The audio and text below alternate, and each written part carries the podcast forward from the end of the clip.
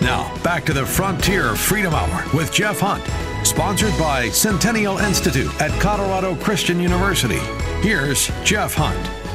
Friends, welcome back. This is Jeff Hunt, host of the Frontier Freedom Hour, sponsored by the Centennial Institute at Colorado Christian University, broadcasting to you from a very special March for Life in Washington, D C. We've been talking all about the experience here for students, for faculty, for organizations like Focus on the Family that are here, describing a little bit about what we're seeing. Heartbeat International with a big banner up there. They support crisis pregnancy organizations. I'm walking here with the chancellor at Colorado Christian University, and in many ways it was a partnership between his office and the Centennial Institute that said, let's make it a priority to get students to the March for Life out here. And Doctor Donald Sweeting was president of Colorado Christian University from two thousand seventeen to two thousand twenty-two. twenty sixteen. twenty sixteen, that's Let's right. Get it right. That's right. Subtract a year there. But uh, the president of Colorado Christian University from two thousand sixteen to two thousand twenty-two. He now serves as the chancellor, which allows him to be the torchbearer for the mission of Colorado Christian University, educating ten thousand students in traditional undergraduate, online, College of Adult and Graduate Studies online, and then as well as high school students through our academy. So Chancellor Sweeting, describe a little bit about what you're seeing right now. I'm looking at um, a throng of people all the way up the avenue to the um, Library of Congress, and uh, they're from every possible group imaginable, but right in front of us, they're holding up Colorado Christian University signs saying life is precious, C C U for life, and um, it, is, it just makes me so uh, proud of our university that, first of all, we're here and we have a boatload of students that are here, but secondly, that we are probably the first university in the United States to officially declare themselves as a pro-life university.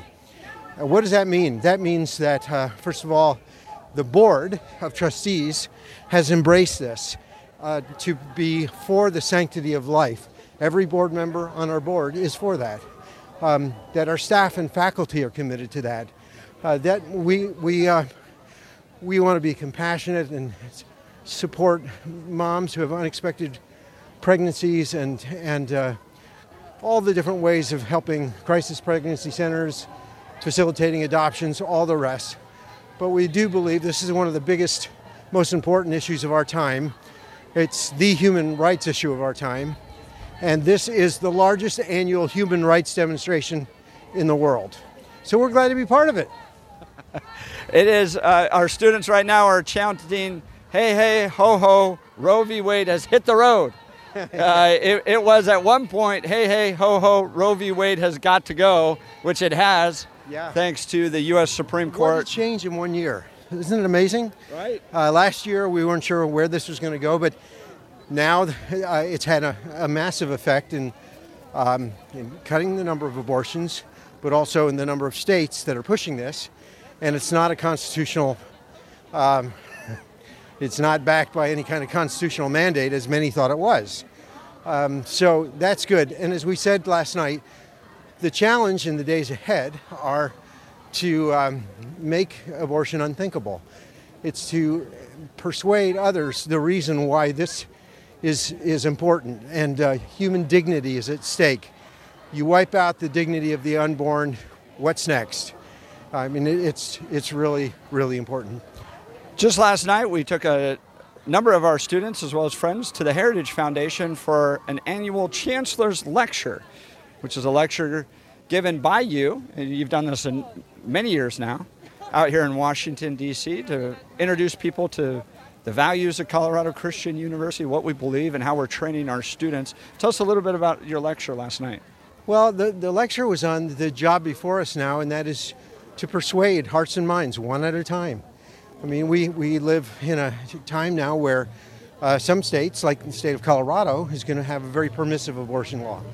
But with, with um, abortion pills and things like that, um, it, it's going to bring a, a different strategy, and the, that strategy has to include loving people around us and loving them, lovingly telling them the truth about this. And uh, so I was trying to condense the argument. I said, besides just the power of caring for uh, unwed mothers and families with unexpected pregnancies, um, we have to think clearly about why, why does this matter? So I said there are four compelling reasons uh, that I think we need to grasp hold of. Uh, one, of course, is just the, the breakthroughs in science, technology, and how now that we we can see into the womb more than ever before, we can, you know, see through ultrasound technology and and heart, heartbeat detection, um, and uh, and then just the experience of of preemies that are born early, and you get them. And Jeff, that was your experience in your family. That was experience just recently in our family, and you they come out way way early, and it's a, clearly a human being. So science has opened up a lot of hearts, the scientific facts of this. But beyond that, secondly, is the argument from human dignity, that uh, the, the dignity of that, that human being has dignity and must be preserved. And if you get rid of that, if you say that's not a human being, it's a slippery slope to start saying other people are not. And every time we've gone down this road in history, we've regretted it with slavery, with the Holocaust, and all the rest. I said that there are, there are two other lines of of thought, and one is we have a justice blind spot in our generation where we we think about justice for the mom, but we forget about the justice for the child, and justice becomes just us, and that's not that's not right. And then finally, as a Christian, I believe the Bible is very clear about the sanctity of life. There's no question about it, and of course that's a foundation for my belief. But that's not the only reason to be standing for life today. We're now passing the Cannon House office buildings, and these congressional offices are out on the balcony waving to the pro-life activists as they go on this historic fiftieth March for Life in Washington, D C, supported by a number of members of Congress. They came down and spoke at the rally prior to this, talked about some bills they're going to be introducing and laws they seek to pass to protect the innocence of preborn children and their right to life, and These, uh, these babies that really have no voice. And so in many ways we seek to be the voice for the voiceless. We're marching here with thirty students from Colorado Christian University. We're getting near the end of this march here. We've now kind of gotten to the top of the hill. Uh, we're up near the Capitol. We're going to be turning left here to finish out the march at the front of the Capitol. Again, a brand new route this year, as things have changed in this country. We're no longer stopping at the U S Supreme Court. That work has been achieved, and now we have legislative work to do. Maybe some point a, an amendment that recognizes the right to life.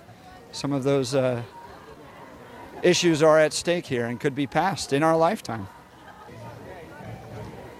Talking here with Chancellor Sweeting of Colorado Christian University. Part of your message last night to our students, as well as to leaders here in Washington, D C, was the role of pastors and church leadership in confronting this contentious issue. Uh, share your thoughts a little bit on that.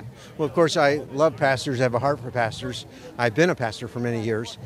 Um, and I know the tension pastors experience because everybody wants them to speak about this, that, and the other thing from the pulpit. And it's very easy to get sidetracked. And we want to be gospel-centered in all that we do. But I think there are several issues that must be talked about from the pulpit because they are gospel issues, and the sanctity of life is one of them. And I'm disturbed by the silence of many pastors who say, well, I don't want to offend people so they won't accept the gospel uh, when it comes to abortion. Because um, I say abortion uh, and sanctity of life is a gospel issue because you would have no atonement or resurrection if it weren't for a real human baby, divine human, in the womb of Mary, nurtured by Mary, acknowledged as a person by Elizabeth and John the Baptist in the womb of, of Elizabeth, uh, and acknowledged by Luke as a baby. So the very incarnation story affirms the sanctity of life. Pastors, we can't forget that. And that's why I think you need to speak about this and show up um, at some of the... Uh, like the Denver uh, March for Life events, but especially to teach your people from the Bible why the sanctity of life matters. And as you mentioned, teaching is important. It doesn't have to be overwhelming. You can go to the march, but oftentimes churches can host a Sanctity of Life Sunday. So even one Sunday a year where we're going to focus in on the sanctity of life and support the men and women in the congregation that make it a passion to serve in crisis pregnancy centers, that maybe maybe lawyers that are fighting for the sanctity of life in these communities. Every issue now has gone down to local issues. You're going to need to have good lawyers and counties and cities to defend the sanctity of life. Don? Yeah, I, you know, you can talk about this sensitively uh, because we believe that we should be practicing grace and truth. And we offer the grace of God in the gospel and the forgiveness that he gives to everybody, even those who have had abortions. But we don't want to renege on the truth of God's word. So there's a way to sensitively do this. Uh, please help your pastors open that path up.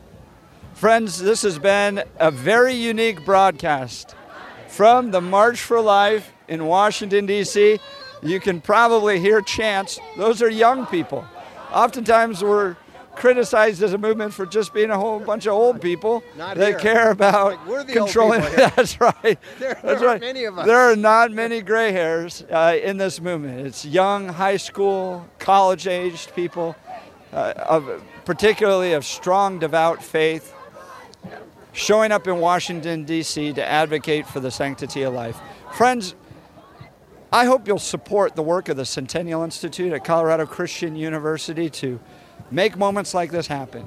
Uh, we're rejecting the narratives we're seeing, especially in the state of Colorado, because we believe that Jesus Christ is Lord, and we believe that the conservative worldview provides for the greatest flourishing for all people. So will you go to centennial dot c c u dot e d u, join us there, donate, be a part of the work that we're doing to promote the sanctity of life. Uh, God bless you all. Thank you for listening to the Frontier Freedom Hour special broadcast from the March for Life fiftieth anniversary. God bless you, and yeehaw.